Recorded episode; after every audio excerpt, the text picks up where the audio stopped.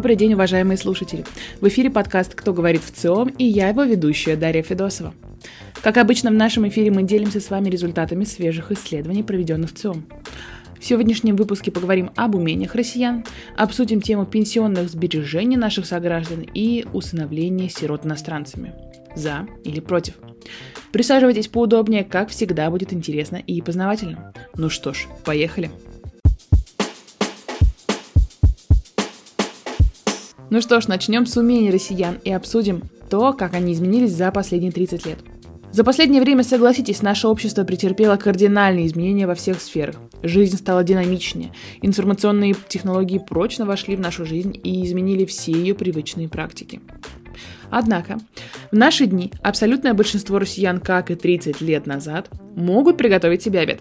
96% сегодня и 86% в 1992 году. Этим навыком в равной степени владеют мужчины и женщины, молодежь и старшее поколение. Следующее по популярности умение нельзя назвать жизненно важным, но это умение фотографировать и ориентироваться по географической карте по 79%. За 30 лет почти в три раза больше россиян стали создавать фото и почти в два раза больше стали разбираться в географических картах. Рост популярности этих навыков, скорее всего, обусловлен развитием технологий и популярностью путешествий. И карты, и фотоаппарат теперь есть у каждого владельца смартфона. Также еще одно умение, без которого сложно представить современную жизнь – работа на компьютере. Ее освоили 74% россиян. За три десятилетия показатель увеличился рекордно. В 1992 году об этом заявляли только 10% россиян. Обратите внимание. Что же еще нам под силу? Большинство россиян умеют оказывать первую медицинскую помощь – 75%. Современные реалии привели к популярности таких умений, как пользование личным кабинетом на сайте банка – 74%, и способностью заказать в интернете нужный товар или услугу – 71%. А какими умениями обладаете вы? Делитесь в комментариях. Ну а мы двигаемся дальше.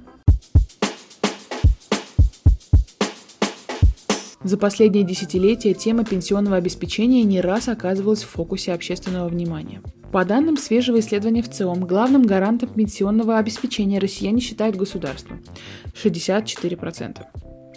За 14 лет респонденты стали в два раза чаще говорить, что сами граждане должны заботиться о будущей пенсии. 20% сегодня и в 2008 году 11%. Такие установки не меняются с возрастом, то есть в обществе постепенно растет понимание собственной ответственности за пенсионный период. Копить или не копить? Большинство работающих россиян не откладывают деньги на пенсию. 73%. С разной периодичностью делают сбережения 16% россиян, причем из них только 6% регулярно. Работающие россияне в 57% случаев рассчитывают на дополнительные государственные пенсии источники дохода. Об этом говорят чаще мужчины. Подобное ожидание в большей степени также свойственны молодежи, а к 45-59 годам уже каждый второй планирует ограничиться только государственными выплатами. Обратимся к мнению эксперта.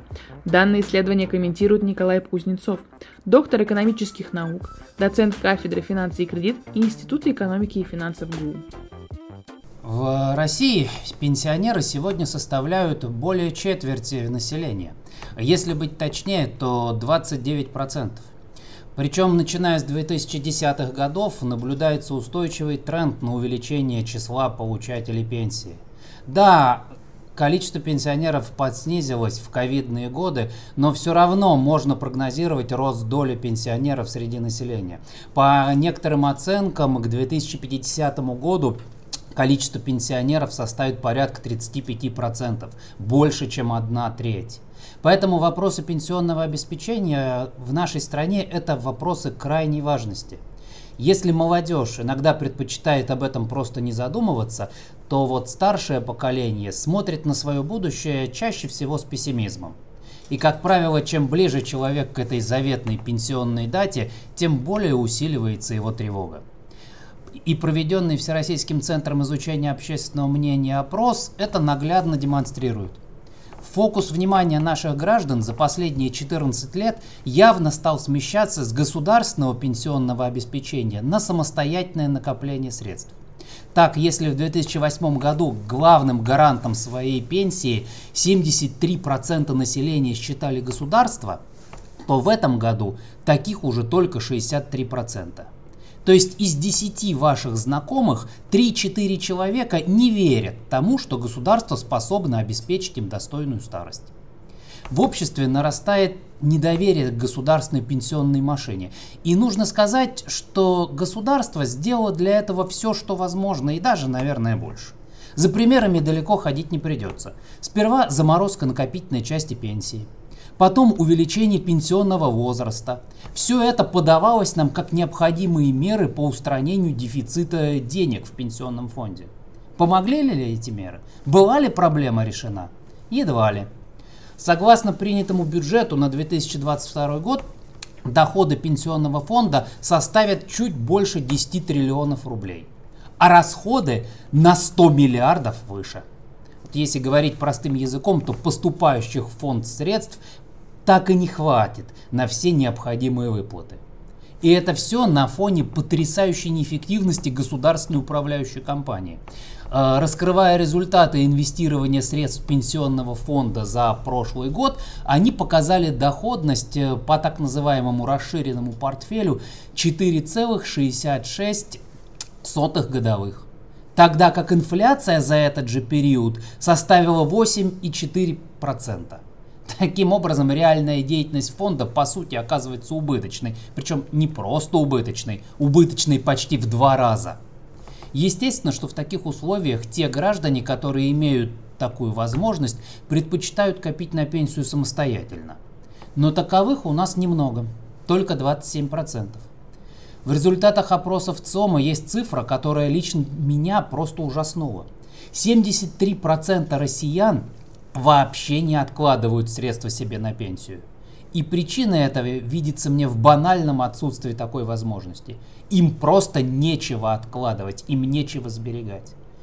Им остается рассчитывать только на детей, на самих себя, работая до самой смерти на работе, которая будет доступна и будет им под силу.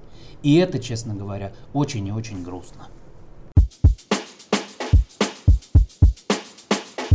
Напоследок обсудим довольно острую тему, на которую в ЦИОМ недавно провел исследование – усыновление сирот иностранцами. Согласитесь, международное усыновление довольно сложная и неоднозначная практика, которая имеет и своих сторонников, и своих противников. По данным в ЦИОМ, больше половины россиян сегодня поддерживают идею, что дети должны оставаться в России, даже если при этом им придется воспитываться в детских домах – 60%. Противоположной точки зрения придерживаются 32%. По их мнению, детей можно отдавать на усыновление иностранным гражданам, так как это шанс обрести семью. Сегодня в Семейный кодекс внесены изменения, которые ограничивают усыновление детей, сирот, гражданами определенных стран – с 2012 года, напомним, это США, а позднее туда включили страны, в которых разрешены однополые браки. В планах внести еще около 50 стран из числа недружественных государств. Уровень поддержки населением закона Дима Яковлева претерпевал колебания с момента его принятия. В 2013 году его одобряли 54% россиян. Сегодня показатель остается высоким – 67%. Но рост произошел не за счет снижения числа противников, а за счет снижения доли неинформированных. Группы тех, кто поддерживает и не поддерживает этот закон, совпадают с группами сторонников и противников международного усыновления в целом. В Госдуме обсуждается новый законопроект о запрете усыновления и передачи под опеку сирот из России гражданам из недружественных стран. По данным ВЦИО, данный законопроект также находит поддержку населения – 63%. Против высказываются 21%. Основной довод сторонников – где родился, там и пригодился. Дети должны оставаться в своей стране. 25%. Полагают, что детям в этих странах небезопасно находиться еще 13%. Почти столько же считают, что приоритет должен быть у российских усыновителей. 12%. Мотивы же тех, кто выступает против, тоже отличаются содержательным разнообразием. Ключевой дети лишаются возможности обрести семью, останутся в детском доме. 30%. Еще 9 считают, что дети важнее политики, их нельзя вмешивать в политику. Напоминаем, что познакомиться с подробными результатами исследований вы можете на сайте вциом.ру и на страницах в наших социальных сетях. Все выпуски подкаста «Кто говорит в ЦИОМ» доступны на всех крупных платформах от Яндекс Музыки до Apple и Google. Слушайте, подписывайтесь и рекомендуйте нас друзьям. С вами был подкаст «Кто говорит в ЦИОМ» и его ведущая Дарья Федосова. Встретимся через неделю. Пока!